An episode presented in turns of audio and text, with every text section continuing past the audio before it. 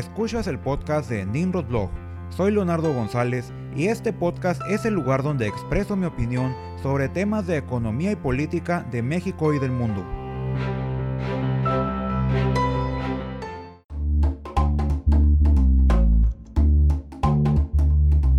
Este es el episodio número 34 del podcast de Nimrod Blog. El día de hoy hablaremos sobre la pobreza laboral, o cuando el tener un empleo no te salva de las condiciones de pobreza. En México, la pobreza laboral es medida por dos indicadores, la tasa de condiciones críticas de empleo, que mide a las personas que trabajan menos de 36 horas a la semana o más de 40 a la semana y que aún así perciben menos de un salario mínimo, y el otro indicador del cual estaremos hablando en este episodio, el índice de la tendencia laboral de la pobreza.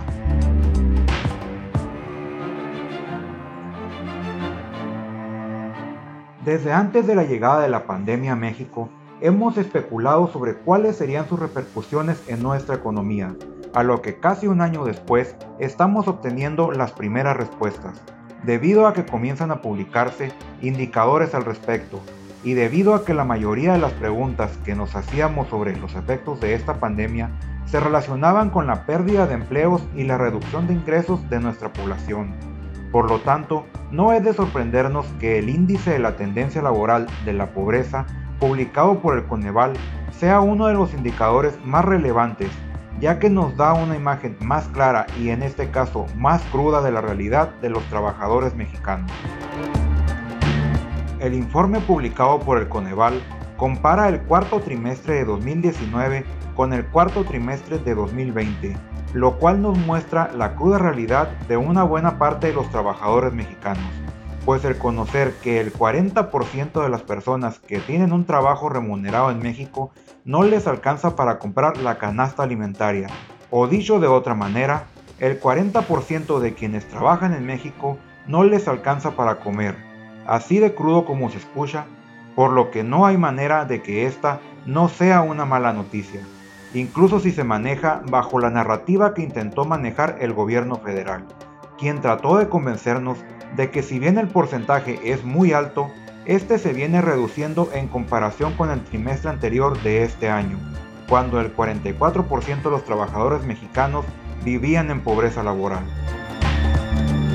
El incremento de la pobreza laboral, según el Coneval, es el resultado de una reducción del ingreso de los trabajadores del 2.5% durante el 2020, el cual se conjugó con un incremento del costo de los alimentos del 6.1% en zonas urbanas y del 7.6% en zonas rurales, ambos incrementos muy por encima de la inflación reportada durante este mismo año. Pero a simple vista, lo más sorprendente de esta explicación es que después de conocer que el 40% de los mexicanos con un empleo no les alcanza para comer, es que esa cifra se alcanzó debido a una reducción de tan solo el 2.5% del ingreso de los trabajadores mexicanos. Esto durante un año de pandemia, la cual provocó que nuestra economía, como la del resto del mundo, cayera en la peor crisis después de la Gran Depresión, lo que hace notar de sobremanera que en este periodo el ingreso de los trabajadores mexicanos se haya reducido solamente un 2.5% en valores reales, una cifra mucho menor a la que pudiéramos suponer o que especulamos al principio de la pandemia, lo que hace que nos preguntemos por qué. Para responder el por qué en medio de la pandemia el ingreso real de los mexicanos se redujo tan poco, hace falta entender un poco de contexto,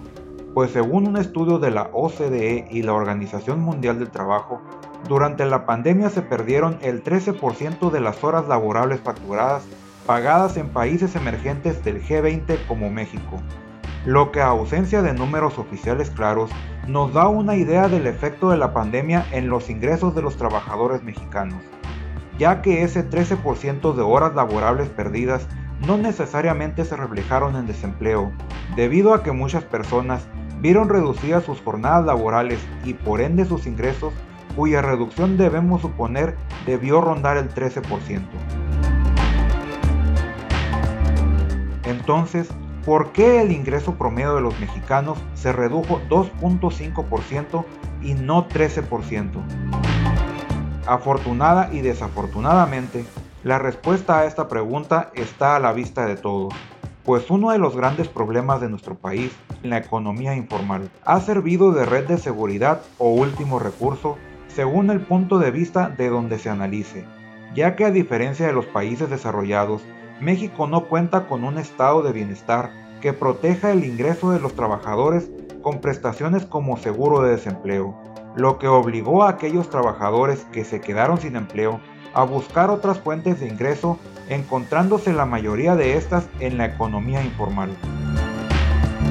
El que los trabajadores mexicanos hayan recurrido a la informalidad en busca de un ingreso es la principal explicación del por qué el ingreso promedio de los mexicanos no se redujo a los niveles que temíamos al inicio de la pandemia,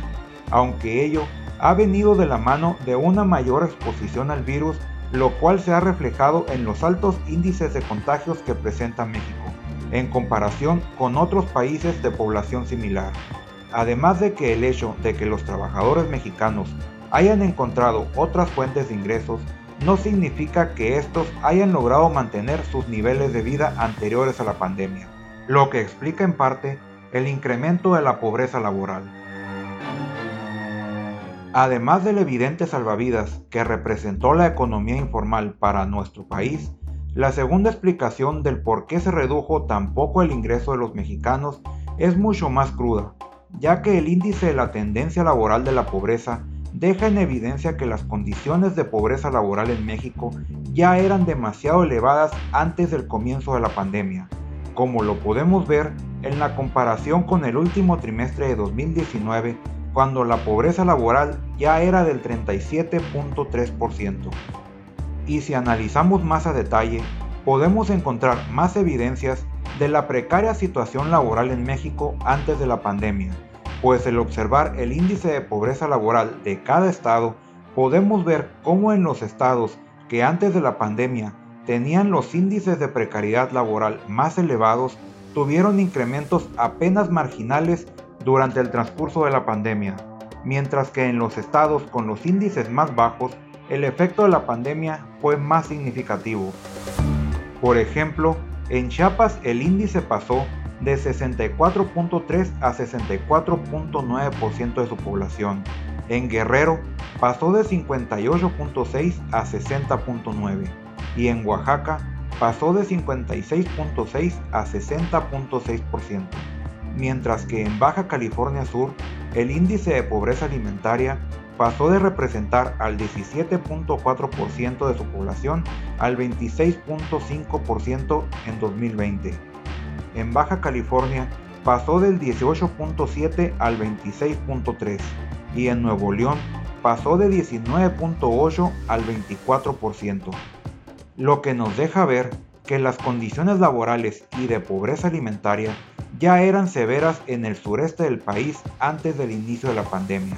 donde más del 50% de las personas con un trabajo no les alcanzaba para comer, condición tan severa que incluso un evento tan extraordinario como la pandemia apenas los afectó, pues la mayor parte de la población de estos estados ya se encontraba en modo de supervivencia, batallando por satisfacer sus necesidades más básicas mientras que el desglosar el índice por cada estado nos hace ver lo desigual de las condiciones laborales y de pobreza de nuestro país, pues el índice de Chiapas antes de la pandemia era casi cuatro veces mayor que el de Baja California Sur, lo que también expone que laboralmente hablando existen dos o más Méxicos, los cuales requieren de diferentes planes de acción tanto para mitigar la pandemia y sus efectos como para reducir la pobreza, pues la única manera de acabar de fondo con el problema de la pobreza es mejorar las condiciones laborales para que de esta manera se incremente el ingreso real de los trabajadores mexicanos.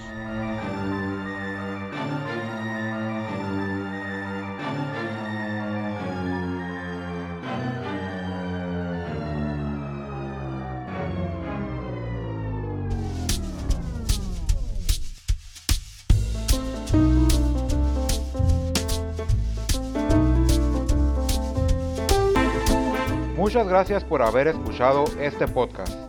Si no estás de acuerdo con mi opinión o tienes algún comentario al respecto, dejemos que la opinión fluya en la sección de comentarios de nimrodblog.com o en mi Twitter en arroba nimrodblog. Hasta la próxima.